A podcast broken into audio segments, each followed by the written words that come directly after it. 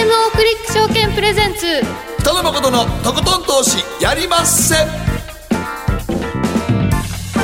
どうも皆さんこんばんは北野誠です。そして進行 MC の大橋ろ子です。そして番組アシスタントは早乙女里奈です。よろしくお願いいたしよろますしくお願いします。さあ今日のゲストは元インターバンクディーラー遠蔵さんこと田代岳さんです。よろしくお願いしまよろしくお願いす。します。お眼鏡イメージチェンジでいらっしゃいますね。そうですね。夏っぽいでしょ。かなりこうインパクト。なかなかちょっとチャラい感じになりましたね。サーファーみたいって言ったらなんすかサーファーもういないみたいなこと言われましでたけど。もなんか白のフレームとかちょっとかっこいいですよね。ありがとうございます。はい。はいということで今日は遠蔵さんに「総悲観の中の底打ち」というテーマでお話を伺うんですが、まあでもみんなちょっとリスク取りにくい状況ではありますよね。そうですね。はい結構ベアですよね、みんなね。みんなベアですね、ドル円100円方向という見方が増えてきてますよね。そうですね、はい。でもなんかあの104円この間一度突っ込みましたけど、はい。やっぱり105円の戻し方早かったので、なんかちょっとまああのなんか105円は割らさないっていう感じになってるんですかね。まあやっぱり1月3日の時に買えなかった人たちはい。がここに来てやっぱり買いに来てる感じはしましたよね。やっぱりね、うん。割とだから一瞬にして戻りましたもんね。そうですね。ん。やっぱり1月3日の安値を超えあの超えたところでストップ出てでそのストップつけた後はやっぱりあの日あの変則的なごご当日でもありましたし輸入税もから買ったでしょうし、はい、まあ、今米国債の需要が強いんで、はい。そういう意味では米国債投資したい人もここからはオープンで買っていく可能性はありますよね。なるほどはい、詳しくはもう本編でまたじっくりと伺っていきます。えそして今日のマーケットのリアルはアメリカです。総実総合研究所調査グループ研究員安田沙子さんに利下げが住宅市場を救う？規制緩和も追い風か？ということで、ちょっと今ねあの株式市場も不安定になってきて、うん。これからもうリセッション入りするんではないかということでイールドの逆転なんかも気になるんですが、まあ、利下げということはローン組みやすくなる？みたいな話も一方ではあると。で細かく見ていくとそんなに悲観することはないという部分もあるのかな。アメリカの場合はね、住宅をこう転売転売普通にやるので、日本とちょっと違うんですよね。なんか中古市場もねいやもうアメリカだって基本的に住宅は中古市場が一番大きいんですもんね。ちょっと日本の不動産って買ったら最後もう価格下がるみたいな言われ方しますけどそんなことないんですよね、海外だとね。まあこうリペアしてリペアして価値を上げていくっていうスタンスですよね。はい、となるとこの住宅市場っていうのがねあの前回、まあ、100年に一度の暴落があったリーマンショックの時に、ここが暴落したというのがあって、き気がかりの市場なんですけど、はい。まあ、この市場を中心に安田さんには解説いただきたいと思います。そして今日の皆さんからの投稿のテーマ災害への備えしていらっしゃいますか9月1日防災の日ということで、まあ、備えあれば憂いなしということでちょっとね皆さんの家庭ではどのようなことされているのかお話伺えればというふうに思います。そして今日は月末の水曜日ということで月一延長戦です。はい。今日はアメリカ広瀬隆夫さんに電話をつなぎまして、広瀬さんにはちょっと香港の問題、あのデモ拡大しているということによってこれから何が想定されるのか、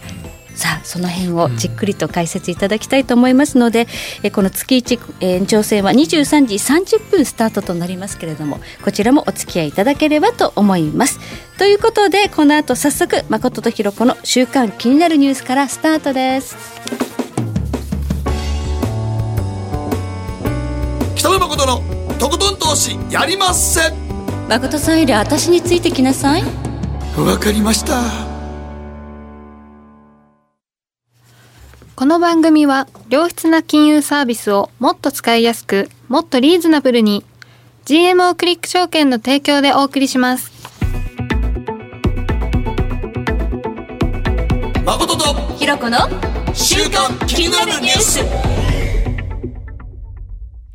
さてここからは誠とひろ子の週間気になるニュースです。今日一日のマーケットデータに加えましてこの一週間に起きた国内外の気になる政治経済ニューストピックをピックアップしてまいります。まずは今日の日経平均です。小動きですね。23円34銭高2万飛び479円42銭で取引を終了しました。売買代金1兆6159億円ということでなんと11営業日2兆円割れと。全く盛り上がりに欠けますね。どうですか遠藤さん？まあ為替の方もそうなんですけど、はい、やっぱりちょっと夏休みで閑散としてますよね。お盆は明けても日本市場はまだダメですかね。そうですね。海外勢が入ってきてくれない。はいそれがあの大きいと思いますね。しかも入ってきても海外勢売ることしかしてくれない感じ 今まあ。基本的に海外勢売ってますからね、まあ、ちょっとあの消費税増税もありますしあまり今こう食事がね動かないというのも分かりますけどね。どうでしょうかこの商い盛り上がらない。ただあの日経平均のチャート見るともう本当窓がポツポツポツポツ開いて、この夜間市場でボラティリティがあるけど日中の値動きは地味みたいな。特に5番がね。そうこれもう5番なんか眠くなっちゃいますよ。これどうしたらいいんですか？これ夏休み。眠気覚ましの方法聞きたいわけじゃないんですけど。ミンミンダハ飲むとかね。そっちですか？ねあの600円下がった時も800円下がった時も意外に東京市場は動かないっていうか、うん、底堅かったですよね。はい。だだからそれ見るとやっぱり2万円割れはちょっとさすがに PBR1 倍割れなんで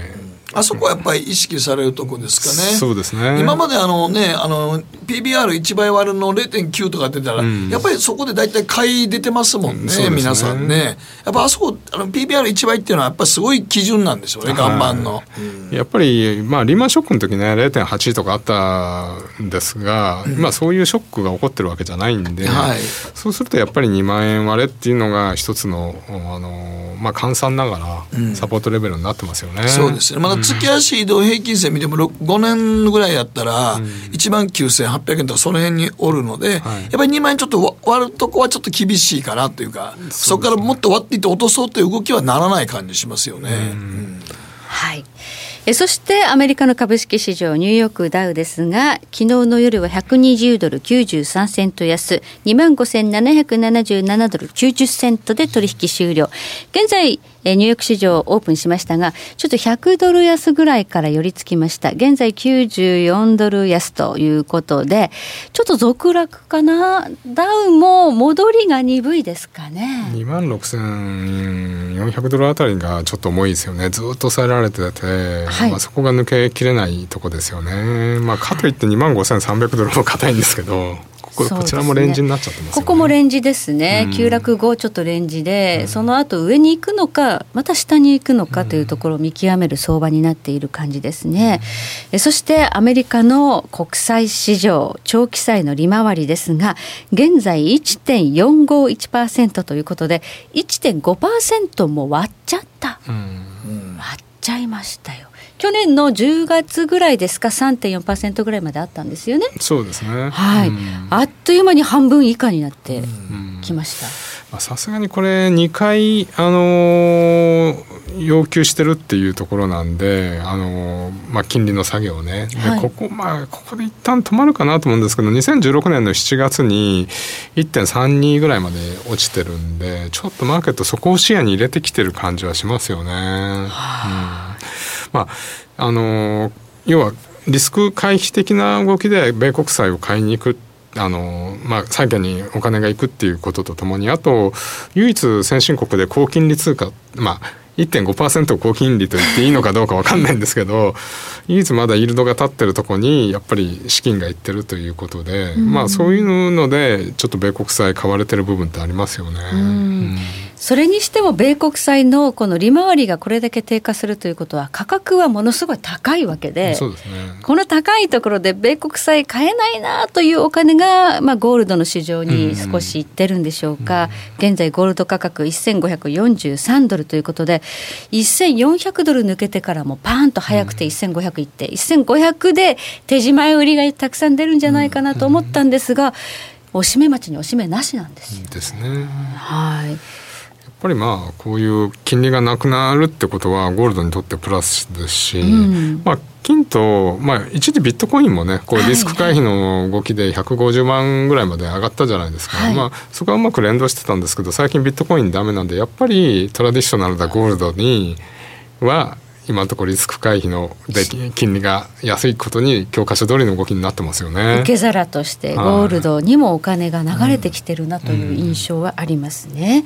うん、えー、そして今原油価格 WTI56 ドル32セントということでこちらは膠着の相場なんですがそれでも今夜は少し高いという動きとなっています。ではここでえー、りなちゃんがこの1週間気になったニュース、はい、ピックアップお願いします。はい、えー、今週は高齢ドライバー事故対策コンパクト乗り物の普及へというニュースなんですが政府が6月に決定した交通安全の緊急対策で増加する高齢ドライバーの事故を防ぐため一人乗りの小型自動車など普通自動車に代わる乗り物の普及を促進しているとのことなんですよね。でその小型自動車なんですけど最高速度が時速60キロまでしか出ないそうで。皆さん煽らないでくださいね。そこは煽ってはいけない。です。でもたまにあの街中でね、はい、それを乗っておられる方はあの、お見かけしますけど、はい、結構なんかみんなちょっとあの後ろの車の人みんなが「うん」ちょっと行列みたいな、ね、そうなっちゃうのでコンパクトか。コンパクトかね、うん、60キロしか出ないわけですからね。マックスがね、うん、でもまああの原動機付き原チャリはでもマックス30キロしか出したらダメなんですよ、うん、ただまあ車と前ってあの原チャリ速度割と走るんで、はい、車とちょっと違うのでね車で走られると60キロっていうのは結構呪いですよねやっぱり最高が。その追い越し車線があるとこはいいけど追い越せないところでそこが塞がると多分渋滞が増えるとかいうこともちょっとあるかもしれないですけどね。でね。でもまあ僕はもう早くそっちよりも自動運転化と、あとブレーキが衝突回避ブレーキをもうだから70歳以上になって車乗る時はこのこの衝突回避とあの自動運転がなるべくもうあのね割とできるような感じの世界の車にも乗るしかないとかそっちのね衝突回避ブレーキ専用免許とかもそっちに行く方になるんじゃないかなと思いますけどね。うそうですね。やっぱり事故っていうのがちょっと高齢者の踏み間違いっていうのが結構多いみたいですから。もうやっぱりそれが一番多いでしょうから。そこのところをもうあの車の方で回避してくれるっていうね、うん、その技術的にはあるわけですから、はい、どう普及させるかってことですかね。だからこの間日産がねあのなんか人工知能でゴルフボールの中に人工知能を埋め込んでどんなパットでも絶対入るっていうのを実験でやってたんでこれは技術の日産がそれやって結構ネットで話題になってました。4歳ぐらいの子供がパッとどっかでもポーンと打ったらどっかでも どっかでもパター入るんですよ。玉が勝手に穴に入ってそう人工知能がここにあって、えー、芝目とか全部コンピューターで読み切って。それが結構あの僕もニあのニュースで見ましたけどすげえ面白かったです。はい。それ一番のくぼみを探すわけですかね。いやだからそのこういう道なりで行きます。だからほんまに4歳ぐらいの子供がパッとパターンって言って「へへへへ」って入ってくる映像。それじゃ何？プロもなんかこっそりそれにこう差し替えてとか なんかそういういやいやそれはもうさすがにそれは恐ろしく一個高いですから。そうですか。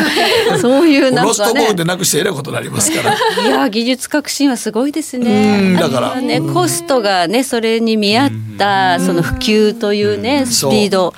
そこが問題ですかね、ね、だからやっぱり衝突回避なんか今結構車出てきてますから、はい、そう考えたらやっぱそっちの方に免許をさすでしょうね、やっぱり事故が一番怖いですからねやっぱり、今はだから安全ブレーキとかねその補助で後付けでできるっていう問い合わせすごい多いみたいですね。そうですね今ね、はい、はい、ということで、えー、安全運転を心がけたいんですけれどもコンパクトカー見かけても皆さん煽らないでください。はい、以上誠とひろ子の週刊気になるニュースでした。この後はマーケットフロントラインです。北野誠のとことん投資やりまっせ。やりまっせって何語ですか？さあ。すると川上からどんぶらこどんぶらこどんぶらこって何？桃が流れてくる音だよじゃあかぼちゃは？か天ぷらこ天ぷらこかな鳥は？唐揚げ粉。唐揚げ粉。パパおやすみ。置いてかないで。頑張るあなたを応援します。GMO クリック証券。エミさん。どうしたの？僕最近考えてしまうんです。毎晩月を見上げるたびに僕の将来はどうなってしまうんだろうって。同時に思うんです。この虚しい気持ちに寄り添ってくれる女性がいたら。好きですで。よくない？シンプルにわかりやすく。GMO クリック証券バカモン。お前は周りが見えてない。また怒られちゃったよ。ん部長の前歯に。自分勝手するな。大学生のノリはもう通用しないぞ。はい。ノリをどうにかしないとまずいですね。部長歯にノリついてますよ。もっと楽しくもっと自由に。GMO クリック証券。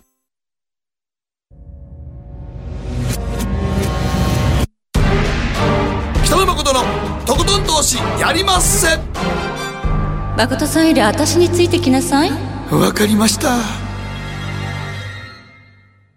さて、ここからはマーケットフロントラインです。今日は元インターバンクディーラー、遠蔵さんこと田代岳さんにお話伺います。よろしくお願いいたしよろしくお願いしま。ますすお願いしますテーマが、総悲観の中の底打ち。底打ち？本当ですか？かな？かな？かな？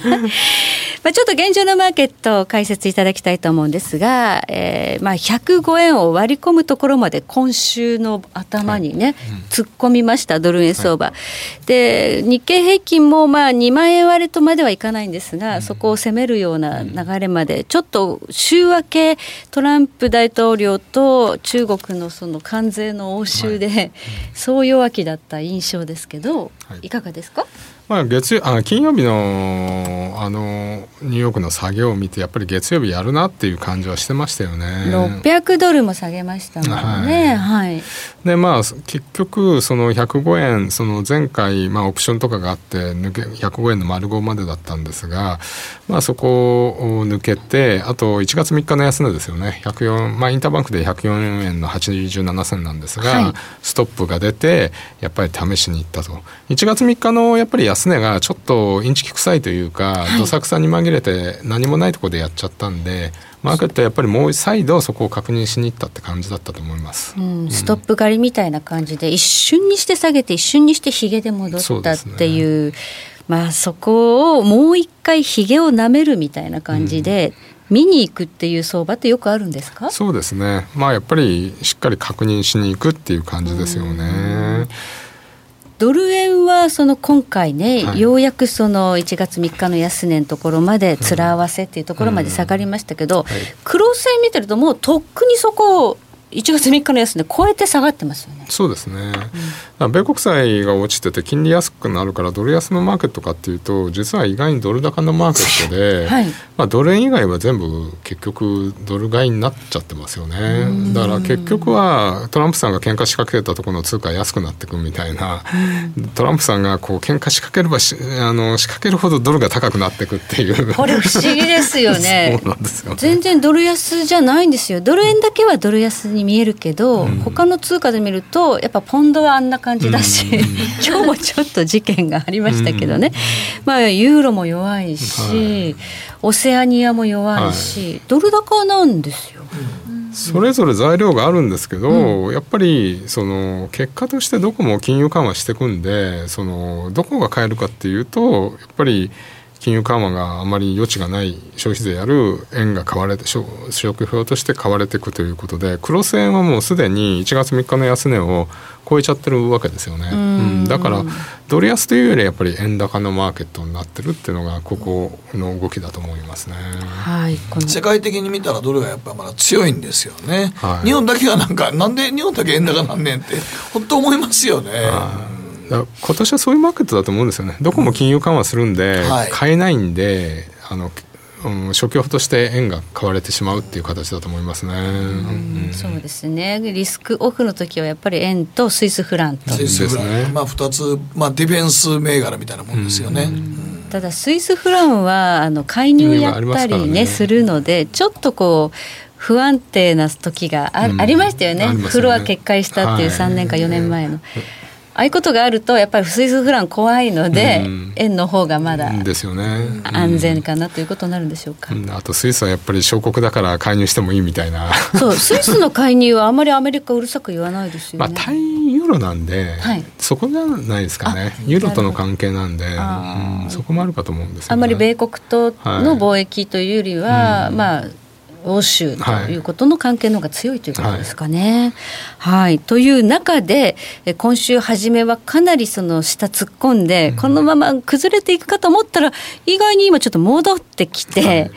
さあどっちかなっていう感じなんですけど。ちょっと結構総悲観であの最近ニューヨークで800ドル下げたりダウがあの今回金曜日も先週の金曜日も600ドル下げた割には東京市場底堅いですし、はい、26日もやっぱり早い時間にやっちゃった後ドル円すぐに戻って、はい、まあ、輸入とかやっぱり外外債買いたい人たちが買ってきたんで意外に止まっちゃったところが良かったですよね。まあ、それでちょっと安心感があって戻したってとこだと思うんですけど。はい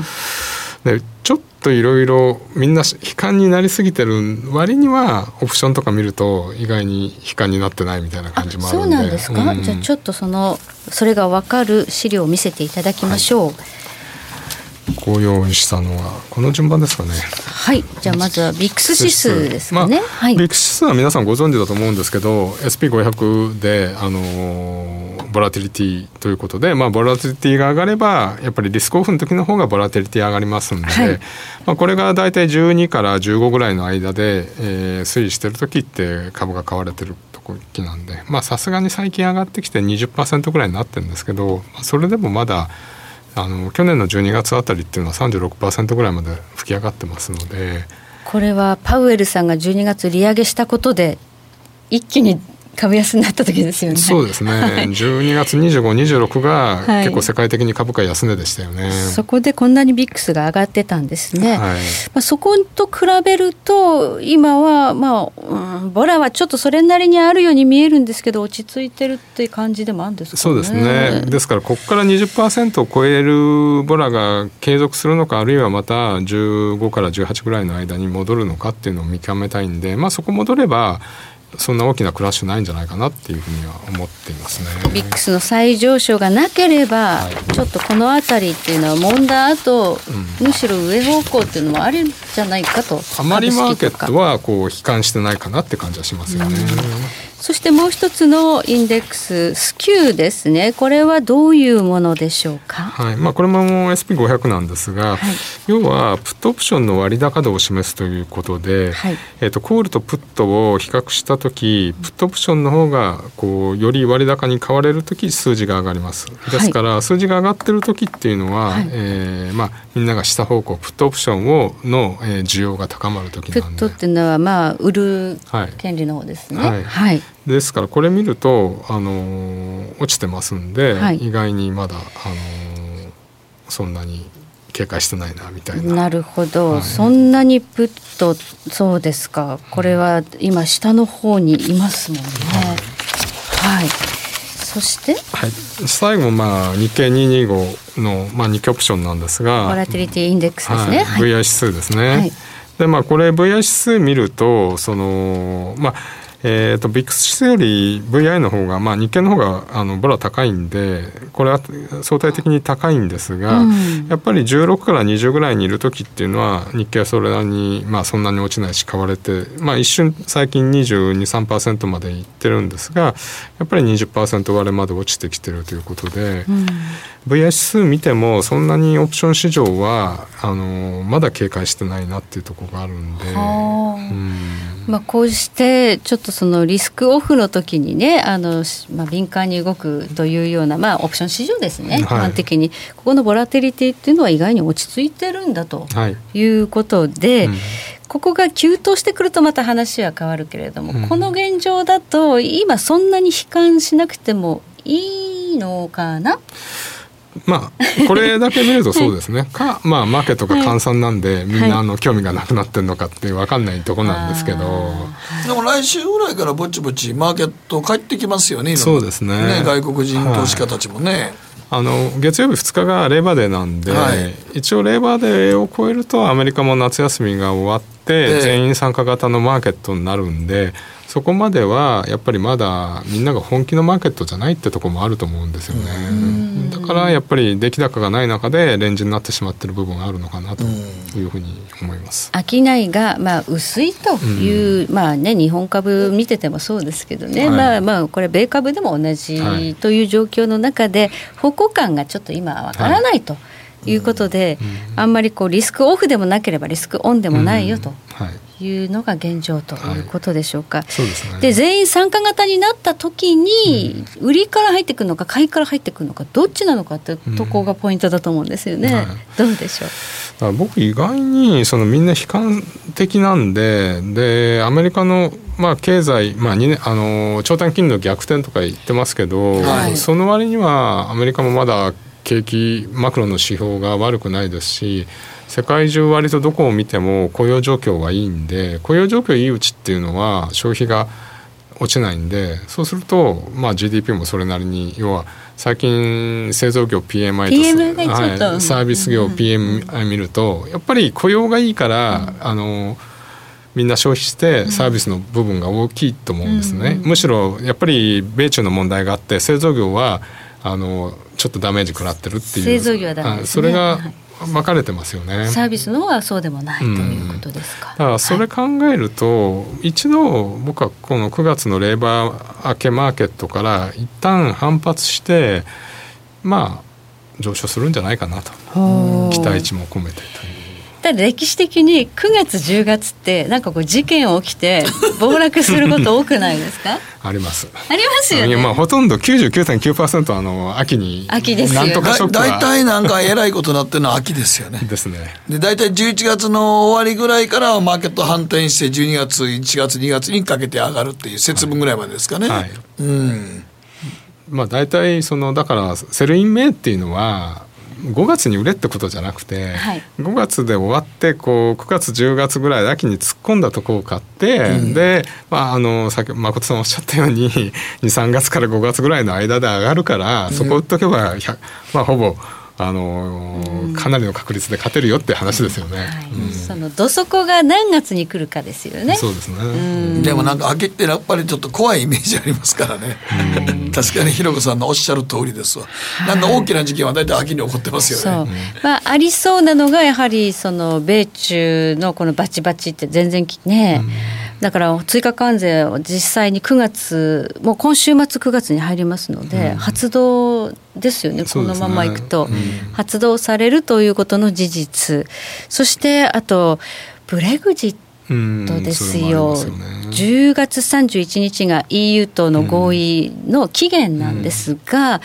今日なんかボリス・ジョンソンさんは女王のところにまでえー、押しかけて押しかけて、えー、あの9月4日から再開するはずの議会を停会したいということで、うん。うん、これ議会ままだ休む気でいるんですね？大体夏休み取るかって感じですよね。何も決まってないのに。だからもう今イギリスの新しい首相であるボリスさんはもう何も決めないでブレグジットする気満々なわけですね、これはリスクでありませんか？これはリスクなんですが確かにブレグジットだけはもう避けようがないなって感じがするんで、はい、ただみんなもうそれ織り込みに行ってません？あもう分かってるっちゃ分かってることですけどね、はい、もうダメかもっていうのは、うん、もうダメかもっていう。いやまあまあ今のあのまあね秘書になった時にあれ？もうダメやろってなんか僕や僕らはイギリス国民じゃないのでね投票権もないので、うん、何がどうなって起こってるのかわからないけどなぜこの人を、ね、あの選んでしまったんだろうと若干思いましたもんね。なんか威勢のいいこと言うとあるけどいやいや具体的に何か持ってはるんですかと。わからないですよねあれ。具体的に考えがあるとしたら何も決めずにブレグジットすると、うん、そう今日は要は最初からハードブレグジットでしょ？そうそうそうそう、確信犯ですよね。確信犯、うん、それが分かっている割には今ダウ平均32ドル高まで持ち直してるんですよ。100ドル安からスタートして、だから今日のあの夕方それでポンドがドーンと下がった割には、マクロマーケットはあんまり材料視しないんですかね。出てるニュースであの賞味期限になってるっていうか出てるニュースでもうすでに織り込みつつあるような感じですよね、これもね。じゃあそのそれほどその点在するリスクということにまああんまり市場は分かっているからもう織り込まれてんじゃないかっていう。ある程度だからひろこさんみたいにリスク好きがもうこうこれだこれだってこう上げるからもう その度に下に振られるんだけど。意外にこう戻ってくるんですよね、なんかね、はい、逆に僕ね2つぐらいちょっと心配なことがあって何ですか？9月11日から香港で一帯一路サミットってやるんですよへえ中国のいあのシルクロード構想ですよね、はい。香港でやるの、ままだ中止って聞いてないんですけどえ香港でやって大丈夫みたいな。いやいやいやいやいやすごい神経使わないと危なくないですか、それでなんかね武力介入じゃないけど荒っぽいことやったらちょっとまたまずいし。あと10月はあのやっぱり中国建国70周年なんで、ね。はい、メンツあるじゃないですか、はい、まあそこら辺がまたまあ今誰も言ってないんで、はい、そちらのリスクの方が突然出てきたら嫌だなみたいな。ただまあちょっと最ここ最近の上海マーケットは割と堅調ですよね。ですよね。うんだからちょっと前まではもう中国の負けだろうと貿易摩擦は。それで中国株すごい売られてたんですけど、はい、今逆になんかトランプさんの方が苦しいのかなみたいな感じで中国株戻してきてるんで、まあ多分中国的に言うとなんか引き伸ばしながら先延ばししながら、はい、国内の技術力を高めようという動きにしてるのは間違いないですかね、はい、そんな感じだと思うんですよね、やっぱり時間稼ぎをしつつ、まあ、トランプさんの大統領選挙も見つつ、うん、あの中国国内でいろいろなあの IT とか AI の部品が内製化できれば、うん、中国としてはアメリカの部品買わなくていいんで、うん、まあどうぞみたいな感じになるじゃないですか、はいはい、それまでの時間稼ぎはある程度内製化なんて可能なんですか、まあ、結構もう重要な部品3つあるうちの1つはもうできてるみたいな CPU はできてるみたいなことを言う人もいますよね。ああそうですか、じゃあ時間があればできると、うん、はいじゃあそのトランプさんはその急ぎたいけど、うん、中国側はこう時間稼ぎをしてなんとかするつもりなんですね。ですね。結局中国ってそうじゃないですか。パチモン作っててるうちに技術が発達してきて、あの本家追い抜いちゃったみたいなのが。日本はもうねとっくに追い抜かれてもうどうしようもない感じになっちゃいましたけどね。ねうん、あとは9月というのはいろんなその中央銀行の金融政策が注目されています、はい。うんはい、アメリカはもう0.5をどうするかっていうところが議論される、まあ、100%やるだろうと、はい、ECB もヨーロッパもやるということでしょうか、そうですね。もうあの ECB も12日 FOMC を先行してやると思うんですよね。はい、うん利下げ。深掘りしますよね、するって言ってましたもんねなんかね、はい、はい、じゃあ日銀動かないともうとんでもない円高になっちゃいますよね。うんだから日銀も何らかのアナウンス、まあ、できるとしたらその10年債のあのレンジを広げてあの下方向に深掘りできるかどうか。イールドカーブコントロールの、はい、えー、ゼロ金利金棒に釘打ちするっていう、うん、その幅ですね、幅ですね。拡大する。はいあるいは ETF をもっと買うとか。あのもっと買うんですって日銀が買ってくれるんですって。短期的に。いやもういや俺日銀の今回の政策ももうさここまで来たら出口どうすんのかなって逆に心配ですもん。だけど出口なんてもう今口が裂けてもいったら円高になっちゃうんで、うん、どっちかっていうとみんな緩和緩和緩和緩和。うんまあ、ただでさ日本は消費税上げますからね、その分マイナスなんで。本当は財政で何とかしなきゃいけないのに財政が緊縮に向かうので、ね、信じられないんですけど、うん、金融はもうやるカードがないのにっていうことで。うん。そこのコントラストがはっきりするとあの一段の円高リスクあるんじゃないのって心配なんですけど今のところまだその円高っていうのは意外に105円割れは硬いですね、うんまあ、でもやっぱりおっしゃるようにじゃあ110円に戻るかって言ったらそんなこともないと思うんで、まあ、前回105円やる前って106円の78条重かったじゃないですか、はい、まあ、そこを抜けたとしても107円台後半ぐらいまででいずれもう一度104、105はやりに行く、まあ、アメリカが利下げして、はい、えー、まあ FOMC 内も割れてますよね。前回2回反対者が2人いましたし、うん。うん、1.5やってさらにトランプさん言うようにさらに来年1.25やるようなそこまで落ちるのであればやっぱりさすがにドル円100円に近づかざるを得ないと思うんですけど、うん、そこまでまだ時間的余裕があるんで。そうですね。そんな一気にはやらないですから、はい、段階的にやるでしょうから。ね、はい、まあ、それまでの反発局面っていうのは今回あるんじゃないかなっていうふうには見ていますね。はいじゃあ一旦そのレイバーデー明け全員参加型の、まあ、マーケットになったら、うん、一度はここをサポートされて戻っていく相場があるのではないかと、うんはい、ただその上値を更新するほどのブルーマーケットっていう感じではないと思うと思いますね。まあ、ただやっぱり利下げ9月みんながするんで、はい、そこはみんながあ割とこのさっきのオプションのところとかも安心してるのは、まあ、利下げしてくれるんでしょっていうところは安心感だと思うんですよね。本当に怖いのはそれが効かなくなった時ですよね。はい、ということで、まあ、秋は一旦ちょっと買いの目があって、まあ、どこかで適度にリグって、はい、ということになるんでしょうかね。そんなふうに見ています。はい、ありがとうございます。ここまで田代岳さんに伺いました。マーケットフロントラインでした。北野誠のとことん投資やりません。GMO クリック証券の CFD では日本225や米国30など世界各国の主要な株価指数、原油や金などの商品、レバレッジ ETF、リート ETF、外国株など世界中の金融資産を買いからも売りからも手数料無料で手軽に取引することができます。今まで気になっていた世界中のあの指数、あの銘柄、あの商品に投資ができます。パソコンからスマートフォンまで高性能なトレードツールも魅力。CFD も GMO クリック証券。GMO クリック証券株式会社は関東財務局長金賞第77号の金融商品取引業者です。当社取扱いの金融商品のお取引にあたっては価格変動などの理由により投資元本を超える損失が発生することがあります。お取引をする際は当社のホームページや契約締結前交付書面にて手数料などの諸経費及びリスクについて十分ご確認ください。北野誠のとことん投資やりません誠さんより私についてきなさいわかりましたマーケットのリアル。はいということでございまして。総実総合研究所調査グループ研究員安田沙子さんです。よろしくお願いいたします。今日のテーマ利下げが住宅市場を救う規制緩和も追い風かということなんですが、まあ、どっかで聞いたことあるようなタイトルにしておりますけれども、はい、はい、やっぱり金利の低下っていうのは住宅市場もそうですけれども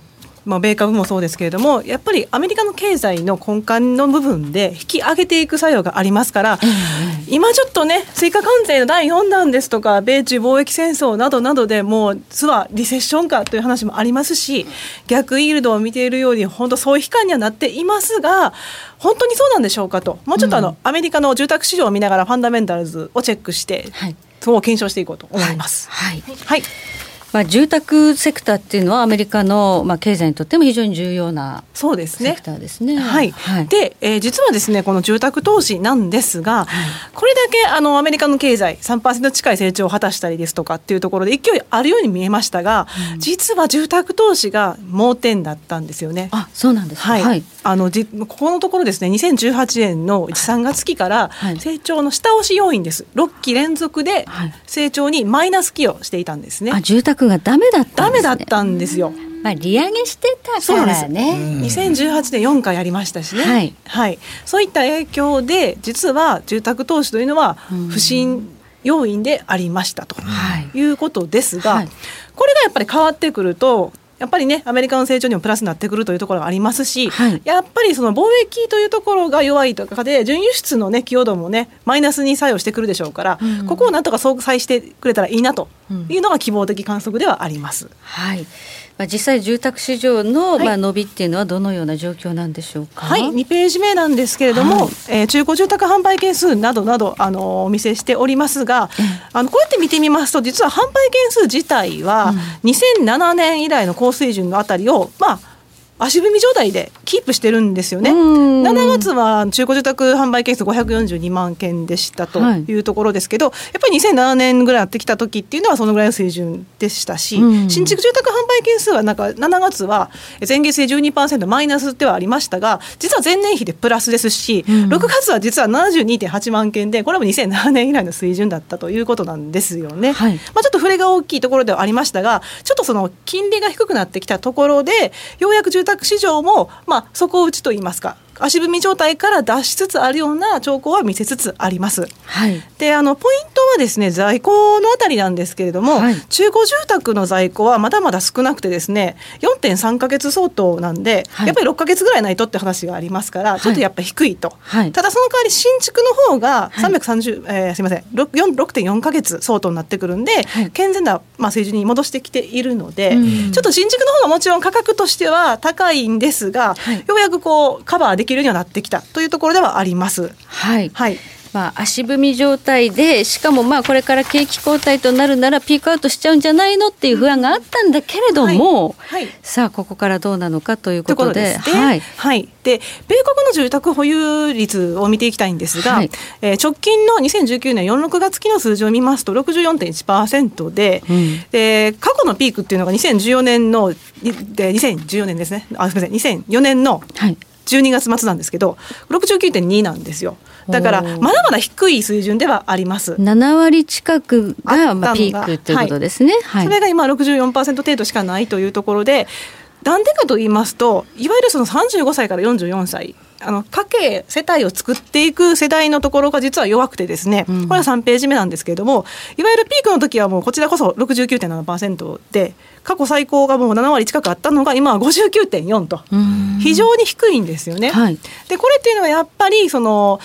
賃金の上昇の伸びっていうのが過去と比べて低いというのもありますがやっぱり住宅ローンの審査が厳しいですと、うん、これ金融危機の影響でこの辺り厳格化されていたので、この辺りの影響をかぶっているからこそこの35歳から44歳っていう住宅収入の柱の保有率が低い状態ではあります、はい、一番ローン組む世代ですよね。そうなんですよ。お子さんもいらっしゃったりですとかね、えー、はい。お家が欲しい世代。そうなんです、ここが実は低いということです。逆に裏を返せばまあ環境が外部環境が変われば、まあ、景気が良くて労働市場も力強いということはこれで金利も低下して30年債のね利回りも過去最低で1.9になってますから。割りましたね。そうなると、住宅購入意欲が高まるということは言えるんじゃないかなと思いますね。すでに持ってるというわけじゃなくて持ってない人たちが多いということは伸びしろが大きいということが言えます。はい、はい。状況が良くなればで金利も下がってきた。金利も下がってきた。で、なおかつ今までやっぱりポイントとなっていたのが住宅価格の上昇ペースだったんですけどこれがようやく落ち着いてきています、うん、というところで4ページなんですが、えー、FHFA と S&P ケースシラーで見てますけれども、えー、S&P500 あケースシラーになりますとこちら20都市大都市で見た数字ですが、前年比2.3%なんで、これ結構低いですよねと。というのが、平均時給って覚えてます？伸び率。3.3とか3.2とかなんですよ。はい、ここを下回ってきたので、ようやくその所得の伸び率と見合ってくると値頃感が出てきたんじゃないかということが言えますね。はい、でそうなってくると、まあ、しかも住宅保有率も低い、はい、で各世帯を作っていく世代が増えているとなったら、はい、住宅ってやっぱりポイントになってくるんじゃないですか、はい、ってことですよね。はいはい、でさらに言うと値頃感もようやく出てきてまして、はい、やっぱりその労働市場失業率がねもう50年ぶりの低水準で逼迫していると賃金も伸びてきている中で所得も増えてくるとちょっとぐらい住宅価格が上昇したとしてもまあ余裕が出てくるわけですよね。うん、それで値頃感のある住宅販売比率を見てみましたのがこの5ページの数字あの表になります。はい、こちらなんですけれども値頃感のある住宅販売比率っていうのは所得のうち、えー、30%以内で買える住宅の比率を見たものなんですがそういうデータがあるんですね。ですね。はい、こちらなんですけれども、はい、2018年の末は56.6%とですね、はい、もう金融危機ぐらいの水準まで落ちてきてたんですよ、はい、でそれが最近ようやく改善してきました、はい、今61.4%になってますと。い。うところで、まあ、あの割と住宅買える人たちっていうのはなおかつ寝頃感のあるものを買えているので、うん、まあその言うとそうなると裁量支出もね余裕も出てきますから、はい、割とやっぱり家計ってしっかりしてるんですねっていう話になるわけですね。はい、今年に入ってちょっとね、伸びてきたって感じですね。そうなんです。はい。はい、でこういった寝頃感も出てきてるというところでで金利も低下してますし景気も悪くなくて労働市場も力強くって、うん、で住宅の価格の上昇ペースも鈍化しているとなるとやっぱりその消費者の住宅購入の意欲も高まってくるわけでそれが現れているのが6ページの数字になります、はい、消費者信頼感で実は購入見通しという枠がありましてで家電とか自動車とか住宅を6か月以内に買いますか、っていうアンケートですね。ですね。はい、でそれを見てみると6月の数字でこれ3か月平均に見てるんですが7.4%になってまして、はい、2017年11月以来の水準まで戻してきてるんでするんだ。あの追加関税ですとか全くそういったことが米中貿易摩擦とか言われてなかった頃の水準ブルな、はい、ブルな水準まで要は税制改革通りますねって言われてる時のような水準まで戻してきてるわけです。買おうかなと思ってる人増えてるってことですね。増えてるんですよ。はい。はい、であの追加関税の問題でベージュブックなんかでも建設資材の価格の上昇が問題とされてますって言われてますが、うん、ここに来てやっぱり金利低下が影響してまして、えー、住宅建設指数のセンチメントこちらも改善しているんですよね。はい、はい。はい、そちらがその NHB 住宅市場指数のところになりますと。はい、はい、で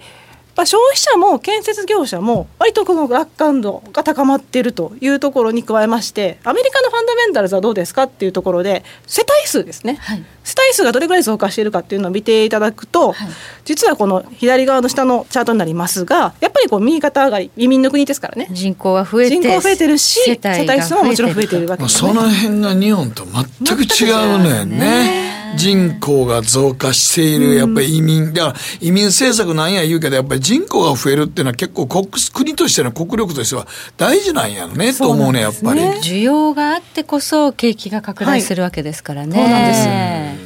でもアメリカってやっぱりどの住宅の価格ってどれぐらいなんですか、まあとまあ、都会とかその田舎によって違うと思いますけども。そうですね、住宅はですね中古住宅であるとアメリカ人のあの購入の金額で中央値を見ますとやっぱり25万ドル、まあ、2500万。2500万ぐらい。それで結構な庭付きとかそうですね。それやっぱり違うねんな。2500万で結構な庭付き買えるってなかなかないよね全然違いますよね、ちなみにニューヨークのマンハッタンでもいわゆるそのワンベッドルームっていうのが 1DK1LDK の面積なんですね、で日本だったらやっぱ40平米ぐらいじゃないですか、うん、やっぱりアメリカだと50平米55平米ぐらいあるんで、うん、しかもニューヨークって狭いと言われながらもそれぐらいのね広さがありますから、はい、やっぱり違いますよね。そうですねでその世帯数のところに話戻りますと、はい、あの2018年の世帯数っていうのは1億3000 2700万世帯、はい、1億まあ3000万ぐらいありますよね。これの伸び率って1%のプラスなんですよ。はい、そのまま住宅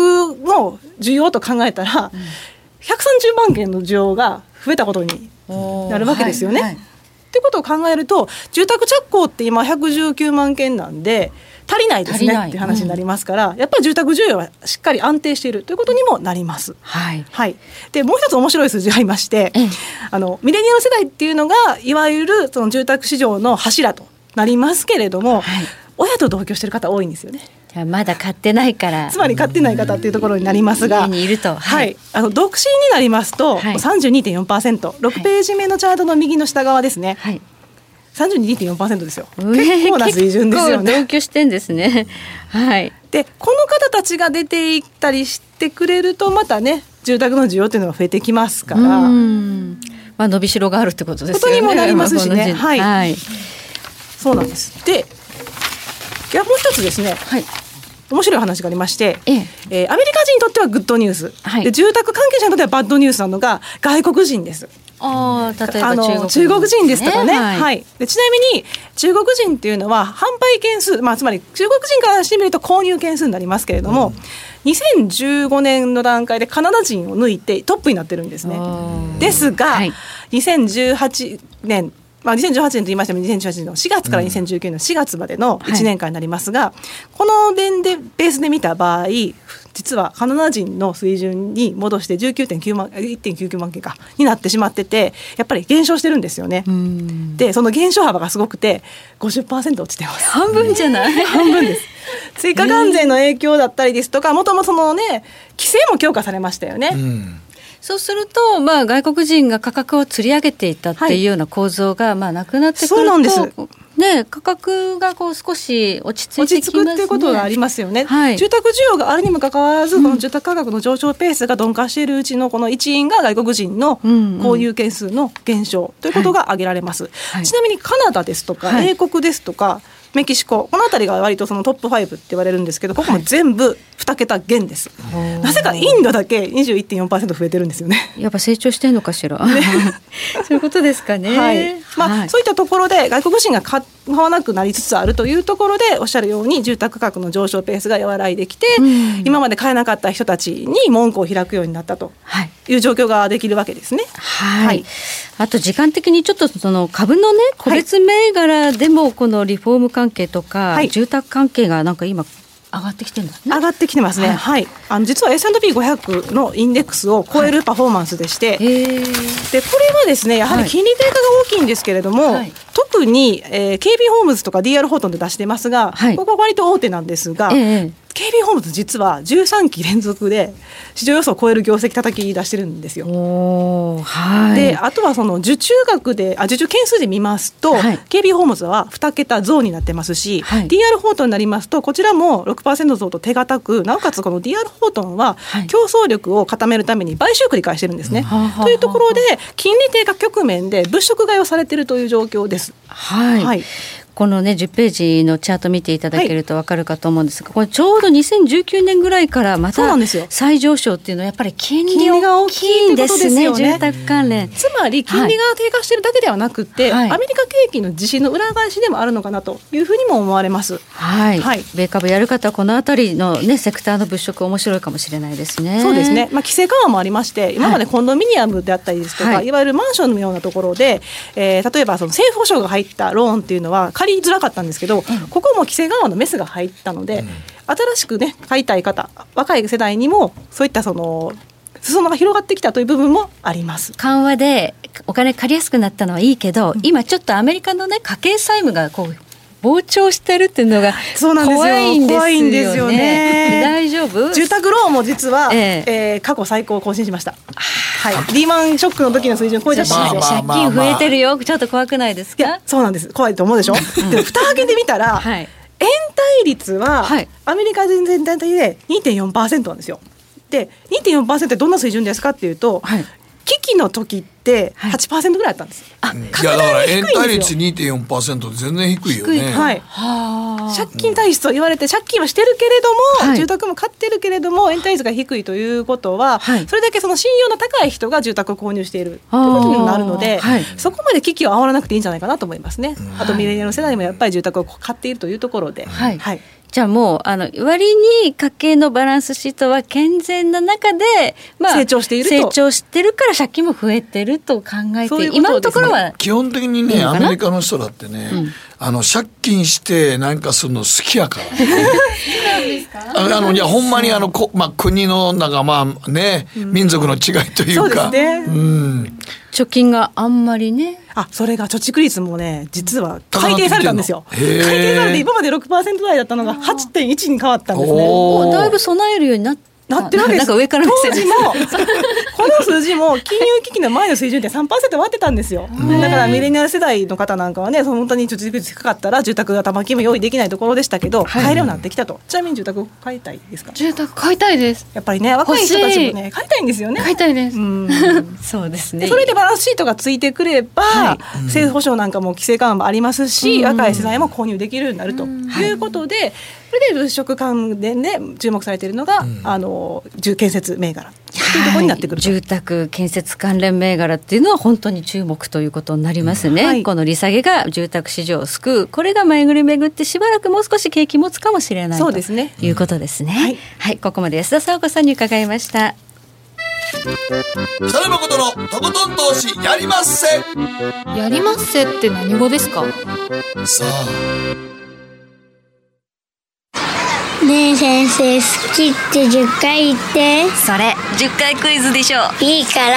じゃあ好き好き好き好き好き好き好き好き好き好き。僕も先生好き。え？もう。思わず笑みがこぼれる。株式 FX は GMO クリック証券。あらっしゃい。ご注文どうぞ。うんと大盛りラーメンにトッピングでチャーシューコーンメンマ海苔それに味玉白髪ネギね。あバターとわかめも。全部のせ一丁。シンプルにわかりやすく。株式 FX は GMO クリック証券。占えましたぞあなたの未来。えどんな？あなたは努力次第で大きな成功を収めます。ただし野菜中心の食事と早寝早起き適度な運動をして健康なんだよ。母ちゃんのセリフと一緒じゃん。未来は自分で切り開く。株式 FX は GMO クリック証券。さてここからは皆さんからいただいた投稿を紹介していきます。今日のテーマ災害への備えしてますか？はいこうちゃんからです。昨年東海3県で大規模な停電が発生しましたがほぼ長いところで一日中停電してましたがその時感じたのは必要なのがやっぱ明かりですねと。夜になると明かりがないと何にもできません。トイレも行けません。風呂にも入れませんのでさまざまな障害がありましたがやっぱりあの懐中電灯やランタンなどの明かりは絶対に必要だと思いました。本気で発電機買おうと思いました、ね、は あ自家発電。それは高い今あのですねこうやってビーってやってあの電気つけれるやつとかラジオ聞けるやつありますけど、ありますね。手動で。ランタンの手動のやつでね。はい。明かりはちょっと備えとしては必要だって身をもってってことですね、はい。はい、えーこちら雨上がり22時さんからで災害への備えはビスケットカップ麺そうめん高野豆腐切り干し大根サバ缶ミネラルウォーターレトルトカレー懐中電灯ウェットティッシュなどを用意していますが近所の区役所のショーウィンドウに災害時必要な食品などのサンプルと量が展示されていて全く足りないことが分かりました。へー。それだけ用意されてます。はい、家族4人分なら相当量になります。ほとんどの家庭で用意できていないと思われるので十分な備えをした方がいいです切り干し大根は無理して食べんでええと思うよ。切り干し大根水に戻さなきゃいけないからそれはちょっと私は逆に水に戻さなくていいもうやめてた方がいいと思うけど。はい。はい、小太郎さんからです、えー今年の春に妻からいよいよ防災バッグを用意しておかなきゃと唐突に言われました。妻は、えーネットで調べていましたが価格は数万円単位。はっきり言ってミリタリーの方が容量も大きく防水も効きます。ネットで40リットルを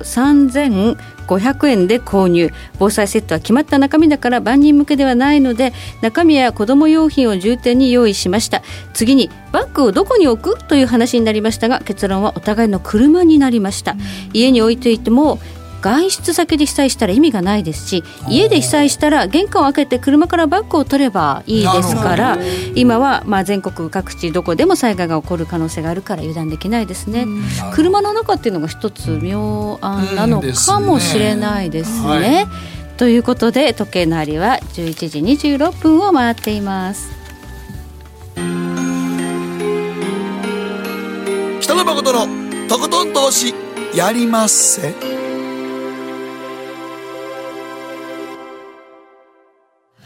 この番組は良質な金融サービスをもっと使いやすくもっとリーズナブルに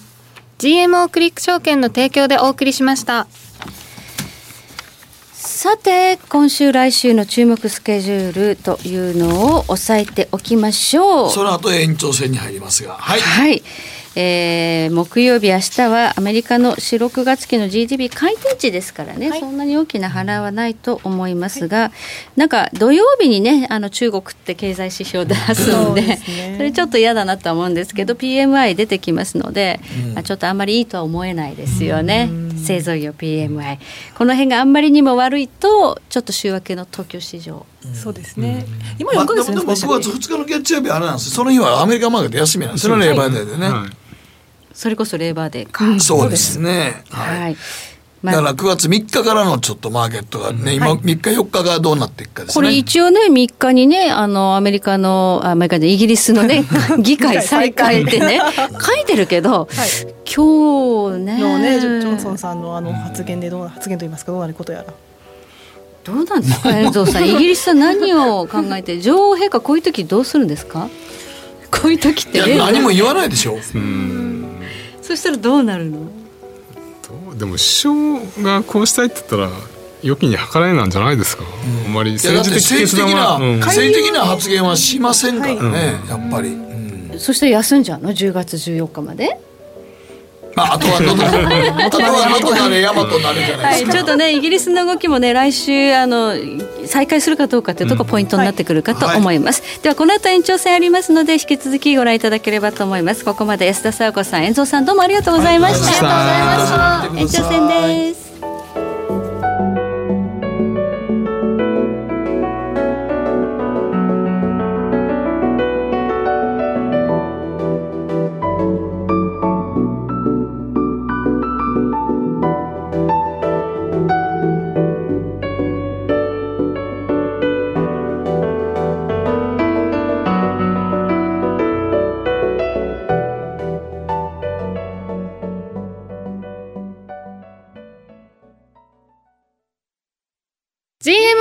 証券プレゼンツ。北野誠のとことん投資やりまっせ。月一延長戦。はいということでございましてここからは月一延長戦でございます。改めまして北野誠です。そして進行 MC の大橋ろ子です。そして早乙女里奈です。はい、はい、なんかもう月末来るの早いですね。早い。です。いや俺ねびっくりしたんですけど、はい、来週だったら、はい、なんか名古屋のラジオショッピングとかで、もうおせちの早割り予約とか、えー、もう来年じゃですか。早い。いやいやもう早割り予約とかもう始まるからすげえせっえもうな年末なんやっていう方になっちゃうねんな思って。だから8月あって9月の声聞くとやっぱりもう年末に向けての準備に入るっていう。入るってことですよね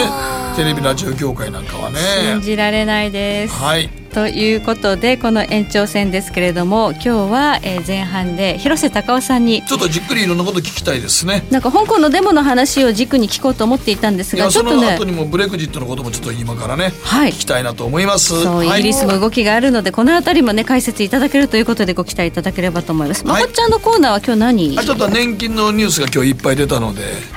一面出たのでちょっと年金についてって思いますね。はい。日経の一面に出てきたということでこの辺り誠さんからもいろいろと吠えていただきたいと思います、はい、では月一延長戦早速進めてまいりましょう。この番組は良質な金融サービスをもっと使いやすくもっとリーズナブルに GMO クリック証券の提供でお送りします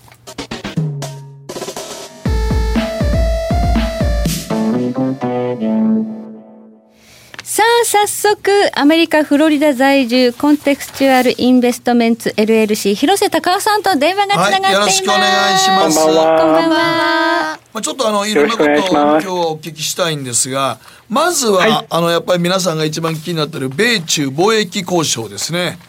はい、はい、そうですね。これはいよいよ本格的にまた話し合いが再開されるんですかね。そうですね。今、アメリカ夏休みですんで、はい、まあ、9月になったら本格的に、えーまあ、交渉が始まると思います、うん、で、えー、アメリカの立場は有利だと思います。でその理由は、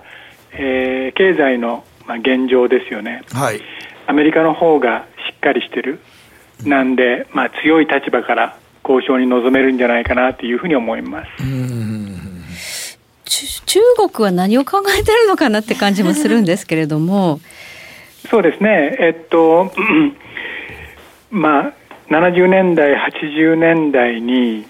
えー、日中あすみません日米貿易摩擦っていうのが昔ありましたよね。で、えー、あの時は日本が譲歩して譲歩して譲歩して、うん、もう全然アメリカを怒らせなく、うん、えー、時間稼ぎしてそれでまあ20年かけて、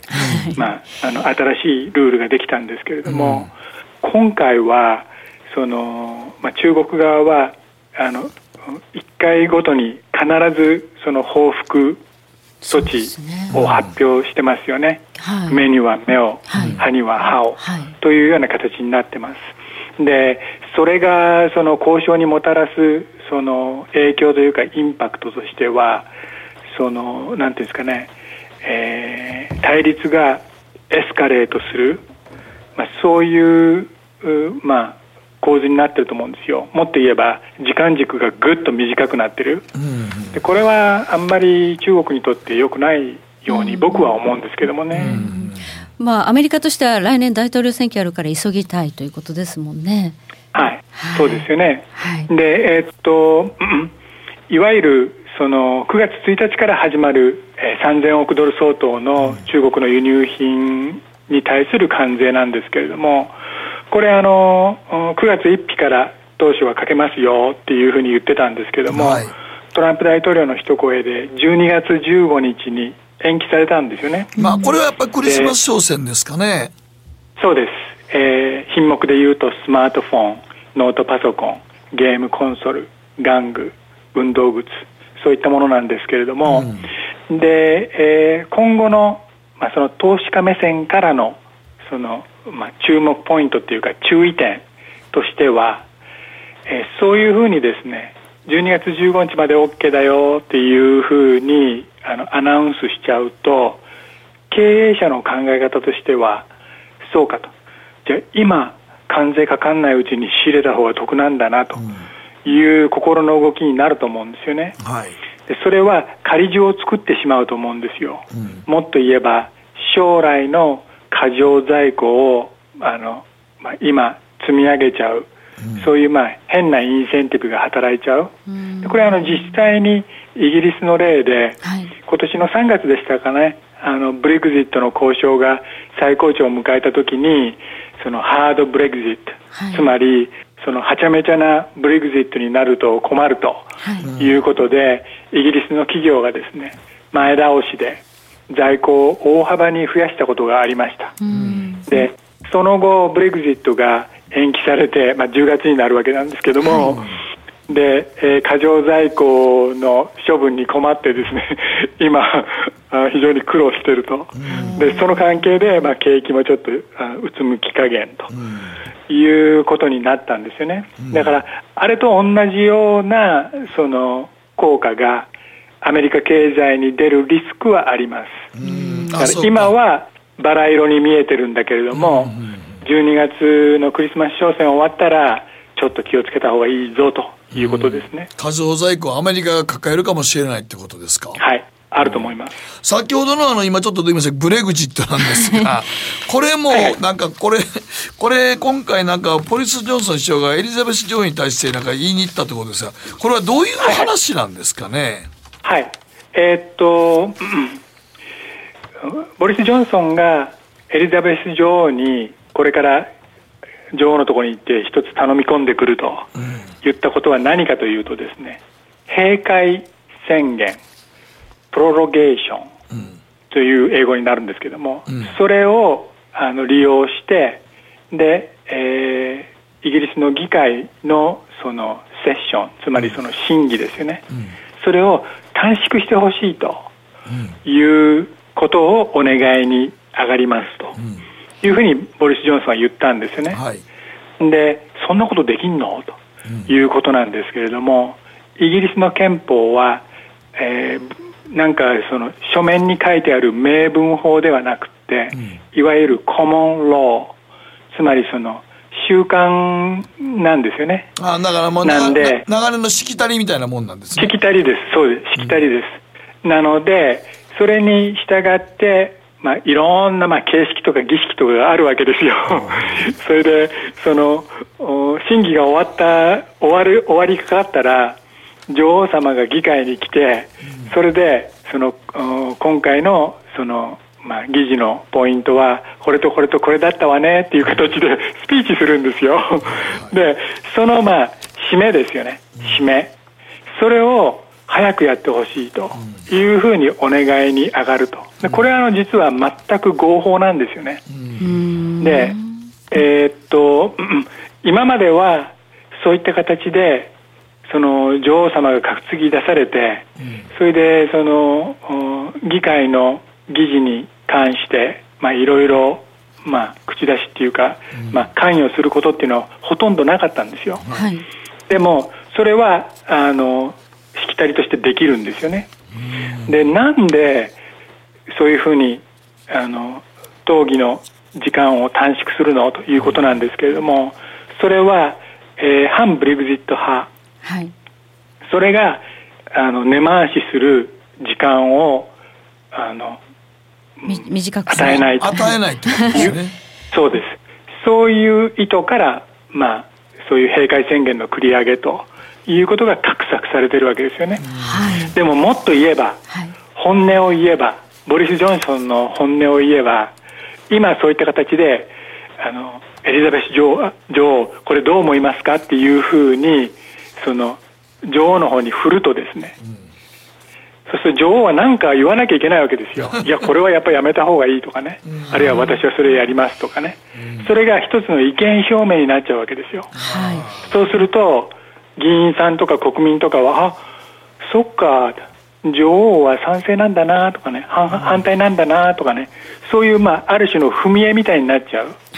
だから、これはちょっとずるいんじゃないのっていうことで今問題になってるわけです、ね、今ですね速報が入ってきました、はい、エリザベス女王はジョンソン首相が求めた議会休会を承認したという速報がえ BBC はい BBC が政府の計画を受け入れたと報じています。新たな会期は10月14日の女王の施政方針演説でスタートということになるようですね。はあなるほどね。こんなことあるんですか？ってことは、はい、もう保育たドンで、はい、あなたら決めちゃいなさいっていうね、はあ、引導が渡されたわけですよ、これでね。合意なき離脱でも女王はいいってことはい、合意なき離脱でもいいから、さっさとしなさいと、えー、このメッセージ、重いですよ、すごく。ああ、ほんなもう、そうか、合意なき離脱でいいから、もう離脱してもいいですよ、ということなんですね。はい、はい。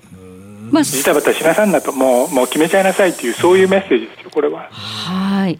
まあこれを受けてポンドが今大きく動いているかというとちょっとそうでもないですしダウ平均も今は70ドル高ぐらいですので、はい、それほど動揺してないんですけどね。はい、そうですね、まああの期間が短くなることと、はい、そのハードブレグジットが確実に起こるということはあの同一ではないんで、はい、要するに急がなきゃいけないと、もうあの待ったなしやと、そういうことですよね。ということですね。はい、そして、秋広さんもう一つ最後、香港のことなんですけども、はい、これもなんかもう香港のデモも長い、収まりがつかないですよね。そうですね。うん、もう、先週で12週連続で、はい、もう毎週毎週週末にデモがあの更新されるデモ更新があるんで、はい、もうホテルとかブティックとか商売にならないと思うんですよ。そうですよねだから、まあ、これまでに発表されたのは6月の小売売上高なんですけども、はい、それは前年比マイナス7.6%でしたが、うんうん、多分7月とか8月はもっと悪くなるんじゃないかと思われてるんですよね。うんはい、そうすると香港の景気が悪いと、うん、ドルペッグ香港ドルの米ドルペグ制は大丈夫だろうかということが、まあ、話題になり始めてる。で、これ自体は非常にレアなケースだと思います。というのは、そのまあ、香港の金融政策を司っているのは香港金融管理局略して HKMA という、まあ、局なんですけれども、はい、ものすごい外貨準備持ってるんですよ。4700億ドル、だから鉄壁なんですよね、はい、普通であれば、心配はいらない。だからその、香港ドルと米ドルのそのペッグが揺るぐということは今までだったら問題にならなかった、しかし、はい、香港のデモが起こり始めてからだんだんお金が香港から抜けてます、これまでに470億ドル米ドル抜けたんですよね、うん、つまり外貨準備の10分の1がその抜けちゃったと、はい、で、えー、もしその HKMA その通貨当局が今後も香港ドルのその買い支え防戦に借り出されるんであればそれは香港ドル不足が香港の中で起こる可能性があるんですよね。そうすると銀行間でのそのお金の短期でのやり取り、はい、それがまあやりにくくなる。つまりその金利が上がるということなんですよ。短期金利が上がっちゃう。はい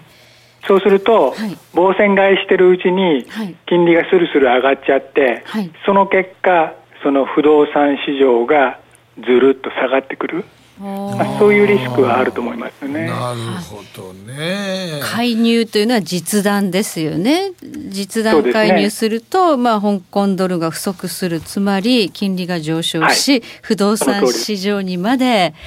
そう金利が上昇した不動産取引は当然マイナスですからね。そうです。ちなみに香港の不動産は庶民のお給料の19倍ですよ。だからものすごい割高。割高ですね。手が届かない。サンフランシスコですら9倍ですから、19倍というのはいかに異常かということですよね。でもこのままもう一つ、はい、もう一つその別の見方を示すと、はい、香港の住宅価格は深センつまり香港からちょっと電車乗って、はい、あの中国本土側に入った側の住宅価格の3倍なんですよ。そうするとそのそもそもその一国二制度が2047年に終わりますけども、うん、そして香港が中国になるわけですよね。うん、そうすると政治制度の面で全然深センと香港は変わらなくなるわけですよ。あと28年でね。はい、そうすると電車で1時間ぐらいのところなのに3倍も 不動産価格が高いっておかしいよねっていう。当然そのアービトラージが効くわけですよね、はい、だからそういうことをよく考えると、はい、まあ、不動香港の不動産の未来っていうのは暗いんじゃないかなっていうふうに僕は思います。はいつまり今のペック性もまあ不安定というか不安視されているということと、はい、実弾の介入しなくちゃいけないということは、かなりその香港から富裕層は逃げているということでもあるわけですね。そうですね。はい。まあマネーというものは、はい、お金は自由な方自由な方に流れますんで、うんは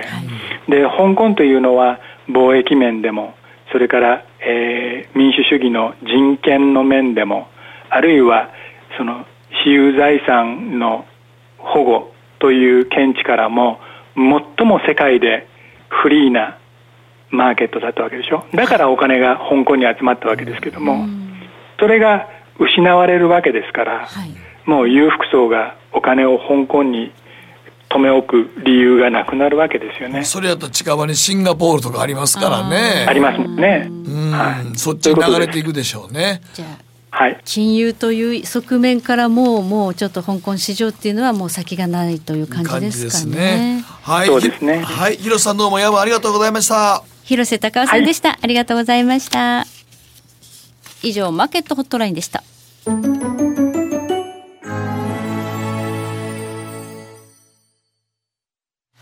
GMO クリック証券の魅力は何といっても業界最安水準の株式手数料さらに企業価値や業績が一目でわかる財務分析ツール、マーケット動向をスピーディーにキャッチいただける充実の投資情報、その他使いやすい高機能取引ツールを取り揃えており、投資初心者の方にも安心してご利用いただけます。また GMO グループの株主優待を使うと、保有株数に応じて最大2万9000円の手数料相当額がキャッシュバック。GMO グループのお得な優待、ぜひご利用ください。株式取引なら GMO クリック証券。GMO クリック証券株式会社は関東財務局長金賞第77号の金融商品取引業者です。当社取扱いの金融商品のお取引にあたっては価格変動などの理由により投資元本を超える損失が発生することがあります。お取引をする際は当社のホームページや契約締結前交付書面で手数料などの諸経費及びリスクについて十分ご確認ください。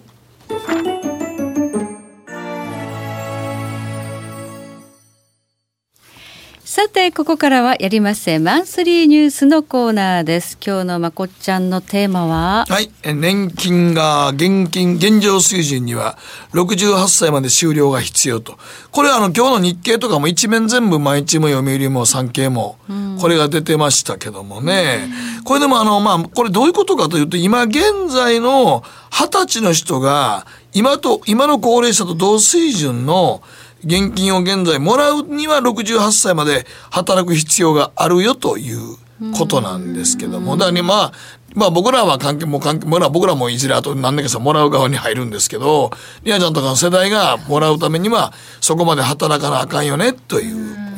まあ、りなちゃんは長生きするしかないね。いやいやいやいや。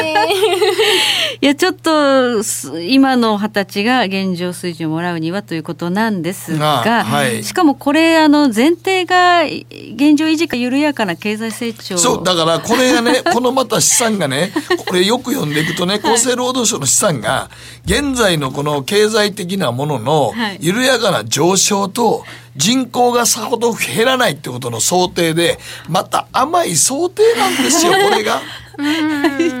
それでの試算ですから。そうなんですよ。うんだから、その資産で、ね、ちょっとこれがどれぐらい下がっていくとこうかっていうことで、うん、まあ29年以降の実質賃金上昇が1.6%とか、最も良いシナリオでも所得代替率は16%下がるわけですよ、今よりも。はい。うん。はい。ほんで成長率が横ばいでもう横ばいやって絶対に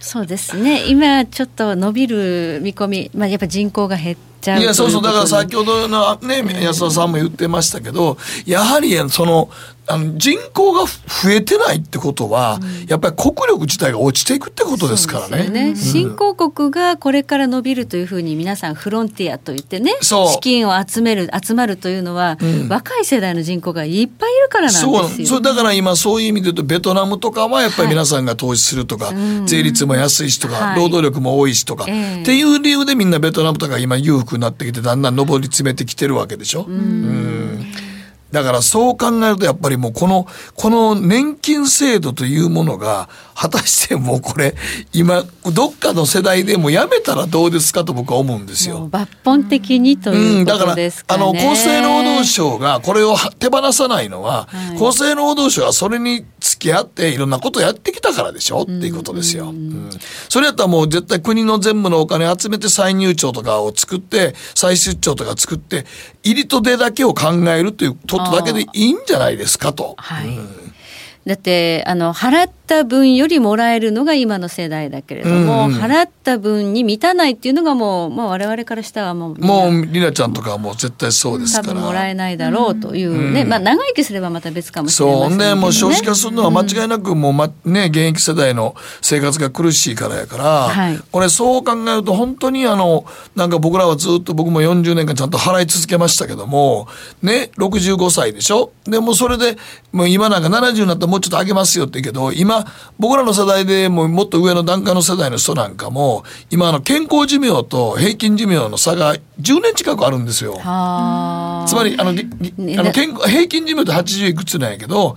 健康寿命っていうのは元気で動けるのが72、3までぐらいの感じで、その後は病気になる率もすごく一気に高まるので、はい。うん。だから10年ぐらいは医療費をめちゃくちゃかかるっていう、はい、そういう時間を過ごすってことですよね。そうなんですよ。亡くなるまでの間にそう。ね。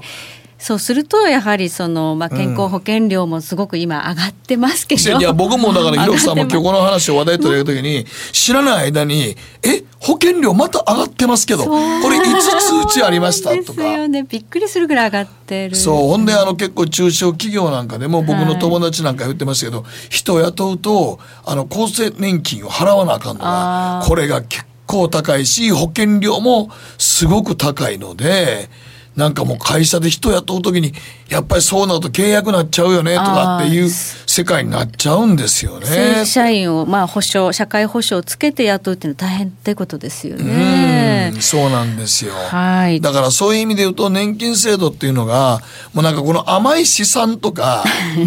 甘い見通しで物事を考えてきてこれ実は20年ぐらい前からもうこれも言われてたんでそうですすよね。ね。もう言われてますね。うん試算が甘くないかとか、それをずっと先送りしてなんか甘い試算ばっかやってて、結局どうなんだっていう話になって今なってこれなってきて。ねこの記事が出たらね逆逆に言うと若い子たちがもうそれ年金払わなくていいんじゃないのって余計思いますからね。そうですよね。払いたくなくなっちゃうよね。こういう記事出たらね。ちょっと怖いですもんね怖いですよね。怖いでしょうね。だから本当にこれを実際にどっかでガラガラポーズさせるんやったらもうこのこの4、5年の間でやっぱりこの世代からもやめるとか自己責任ちゃんとやっていきましょうとかししかなくなってくると思いますよね。うんこれだけのね制度ガラガラ。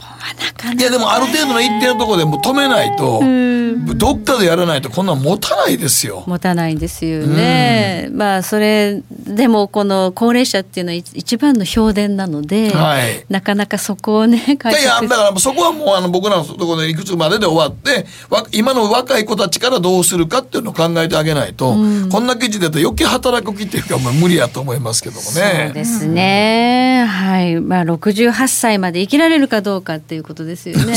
もうで今の世代が長生きやから言って僕らが長生きかどうか分かんな保いですから。ないですよね。そうなんですよねよね。うん今ねでも一番その元気な70代段階の世代っていうのがこう人口多いところだから、そうなんですよここから社会保障っていうのが一番目減りしていくだろうという時代に入ってくるわけですよね。そうなんですよね。でもなんかちょっと、まあ、この資産でなんか甘い資産はもうやめてほしいと思うし、あの2000万円の時もみんな薄々分かったと思うんですよね。そんな言われなくてもまあね足りないだろうなっていう、ね、っていうのは分かってましたからね。年金だけではね、はい、ただまあちょっと若い子たちがバカを見るような形になるんやったらもう早めに厳しいところの中でけ結果結果というか制度変えていきたいなと思ってほしいなと思いますね。抜本的に。そう。制度年あのもう議員年金とかやめて。はい。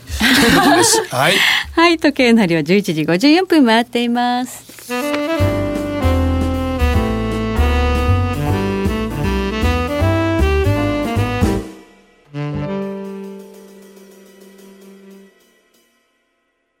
さてそろそろお別れの時間が近づいてきました。この番組は良質な金融サービスをもっと使いやすくもっとリーズナブルに GMO クリック証券の提供でお送りしました。はいということでございます。今ニューヨークダウどうなってます？137ドル高ですよ。高高。100ドル安でスタートしたんです今はもうみんなあのひょっとしたらマーケットってブレグジットあんまり気にしてないのかもしれませんね。いやちょっとびっくりですね。っていうかもうね多分織り込んだんじゃないですか。もうノーディールで何も決めないまま出てくんだろうって織り込んじゃった？うんっていうかもうずっとねあの。あのポンドのね、うん、売りもすごい溜まったし溜まってますね確かに、ですかだからもう、もう実際に事実となった時にどういうふうに動くかわからないですけども。はい。うん。まあ、10年債利回りも1.477%と急反発。で、ドル円相場105円92銭ということで、106円台に乗せるかもっていうところまでね、上がってきてると。うん。うん、ちょっと今夜はリスクテイク気味っていうのが、にわかには信じられない。あれブレグジットでこんなすごいニュースがあったのにね。ね女王陛下が休会を承認したんですよ、うん、だからもうこれも好きにしなハードでしょうねもう。それ多分ほぼほぼそうなるでしょうというのに織り込んでんですかね、まあ織り込んだのかそれともまあそっちよりもあの米中の方とかの方が結構やっぱりマーケットの話の中心なんでしょうね。不思議ですね。遠藤さんがおっしゃってたけどね。もう織り込んだんじゃないんですかっていうことでまあまあつまりこのブレグジットの話が出てから長いじゃないですかもう。もう何年やってんのって感じ。そうほんでそれで何回も延期して延期してっていうとこあるから。逆にむしろ出てくって決めちゃった方がマーケット交換するのそう僕もそれはちょっと若干思います。えー。だからよくわからん状態よりも、はい、あの物事ってのはあの株式マーケットで全てのマーケットはははっきりしてる時の方が安定しててはっきりしてる時の方がマーケットは活動的じゃないですか。そうですね、ね、不安定なことがずっと出てきてくすぶってる噂の時ほど